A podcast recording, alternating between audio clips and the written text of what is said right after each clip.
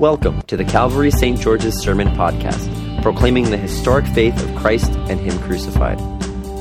These podcasts are recorded and produced by the parish of Calvary Saint George's in the city of New York. For more information, head to calvary s t george's dot org. The good news in this city and really around the world. Jacob is just back from uh, San Diego at a conference this uh, past uh, week, and he was swamped by people at this conference who said, I listened to the podcast, I know all about Calvary Saint George's, and it really encourages me.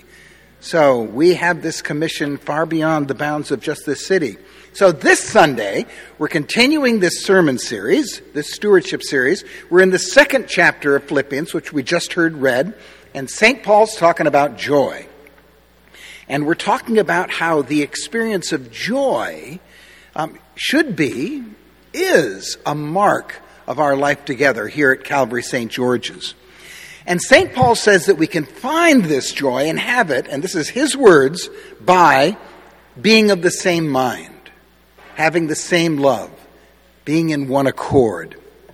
So the pledges that you and I are asked to make for the ministry this coming year are all about enabling a community that's got joy spilling over because we're of one mind and share the same love. Well, so I know by firsthand experience that joy is very real here at Calvary Saint George's, but I also know that joy is not something that you and I can manufacture on our own.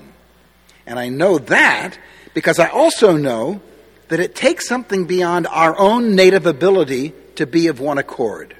And in fact, if we're left to our own devices, rather than being of one accord, the bent of our unredeemed natures is to be of many different accords. And this book that I'm holding right here explains why. Now, this was one of my favorite childhood books, and it is also a book that has driven generations of young readers into years of therapy later on.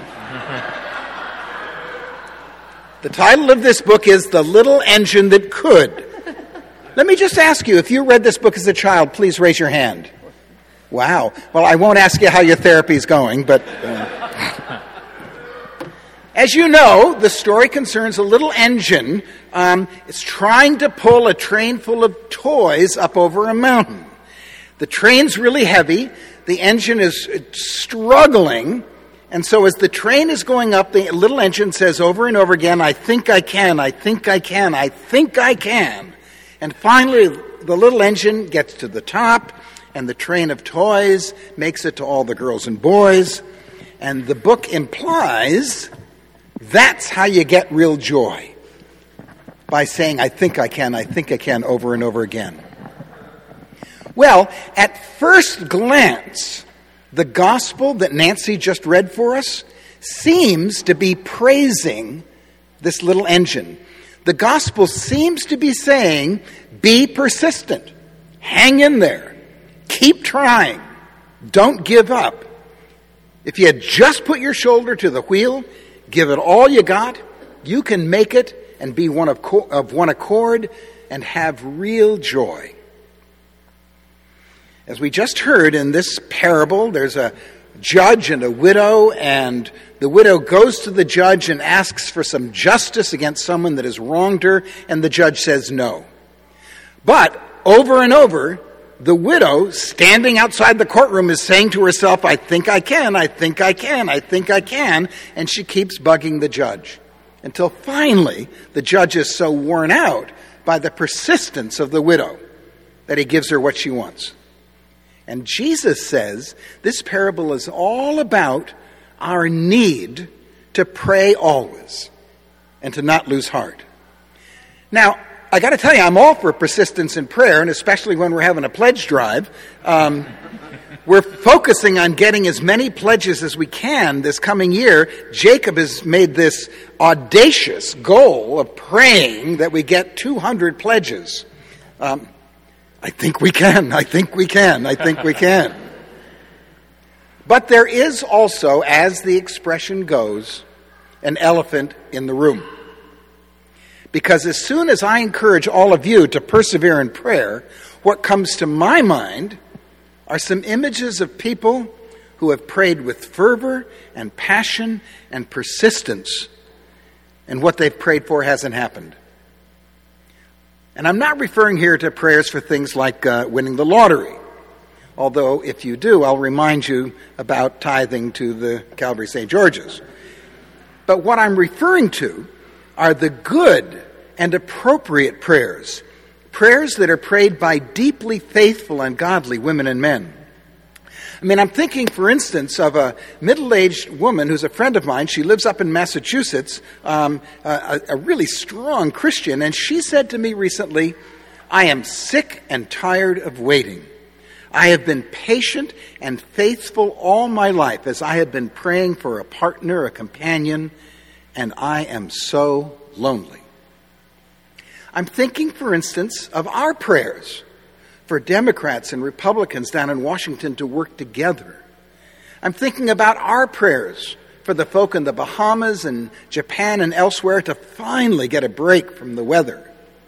I'm thinking about our prayers for the schools and the colleges to be safe havens for the students.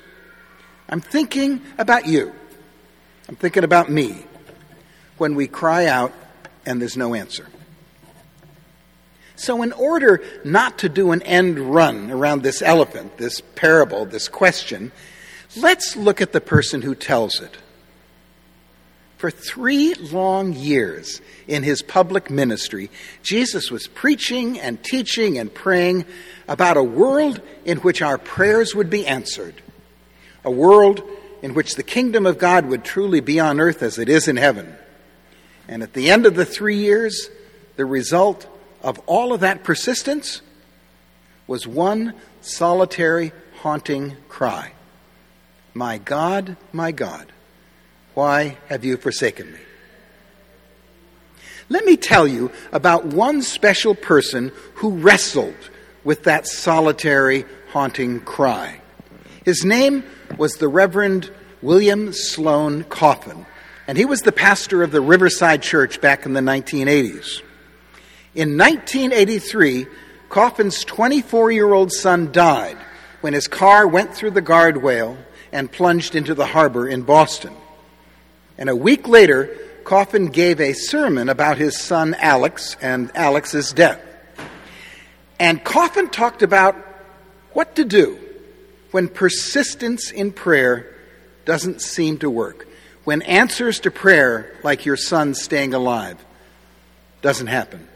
Let me quote to you what Coffin said in his sermon. He said, "While the words of the Bible are true, grief renders them unreal. The reality of grief is the absence of God. My God, my God, why hast thou forsaken me? That's why immediately after such a tragedy, people must come to your rescue. People who only want to hold your hand, not to quote anybody or even say anything. People who simply bring food and flowers, the basics of beauty and life. People who sign letters simply, your broken-hearted sister." So that's the first thing of two things that you and I can say about the God we've come to worship here this morning. The first is that our God is no disembodied force out there in the cosmos. Our God became a flesh and blood person in order to be with us in the very midst of our aching, persistent, seemingly unanswered prayers. Coffin said in his sermon, "When the water closed over the sinking car, God's heart was the first of all of ours to break." We have a God who understands and identifies and shares with our aching, persistent, seemingly unanswered prayers. We have a God who knows all about the pain that comes when we say with gritted teeth, "I think I can," over and over, and it doesn't happen. The cross on which Jesus died is all about his entering into the deepest pains and sins and failures of our lives to stand beside us and to offer forgiveness and love just as we are. which leads us then to the second of these two things that we may say about the God we've come to worship this morning. Because you and I live on this side of the cross, we understand that the haunting cry of Good Friday is not the last word. So that in the very midst of our aching, persistent, seemingly unanswered prayers, we are invited to see the risen Jesus standing beside us, radiant, alive, and reaching out. Which is why William Sloane Coffin was able to end his sermon with joy in the very midst of his grief. Coffin ended his sermon with these words, "And finally I know that when Alex beat me to the grave, the finish line was not the Boston Harbor in the middle of the night. If a week ago last Monday a lamp went out, it was because for him the dawn had come. So I shall, so let us all, seek consolation in that love which never dies, and find peace in the dazzling grace that always is." In the upside-down economy of God's grace, it turns out that the champion of persistence is the persistence of Jesus.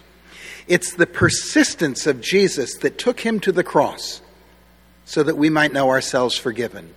It's the persistence of Jesus that took him to the empty tomb so that we might know that death is not the last word. It's the persistence of Jesus that sent God's Spirit to Calvary Saint George's Church on October twentieth, two thousand nineteen, so that we may know the joy that we cannot manufacture on our own. It's the persistence of Jesus that allows us to be of one accord and to share the same love. I began this sermon with one book, and I want to end it with another. It's this book I'm holding right here. It's written by a fellow named Francis Thompson, and it's titled The Hound of Heaven. And this book is a description of Jesus pursuing Francis Thompson, the author, with unending persistence in order to love him while Francis Thompson is trying to run away. The author begins by saying, "I fled him down the nights and down the days. I fled him down the arches of the years. I fled from those strong feet that followed after." And the story ends with the author finally surrendering to the Hound of Heaven, to the persistent, unrelenting, single-minded love of Jesus. That's the good news that undergirds everything else that you and I do here at Calvary Saint George's. The persistent love of Jesus that will not let us go. You and I are encouraged to make a financial pledge to support this church so that we can tell the world that the teeth-gritting groan, "I think I can," is being transformed. It's being transformed into the joyful declaration that we're of the same mind and share the same love because we know whose we are. Amen. Thank you for listening to our sermon podcast, produced and recorded at the parish of Calvary Saint George's in the city of New York. If you feel led to support the continuing ministry of the parish, you can make an online donation at calvary s t georges dot org slash giving. Thank you.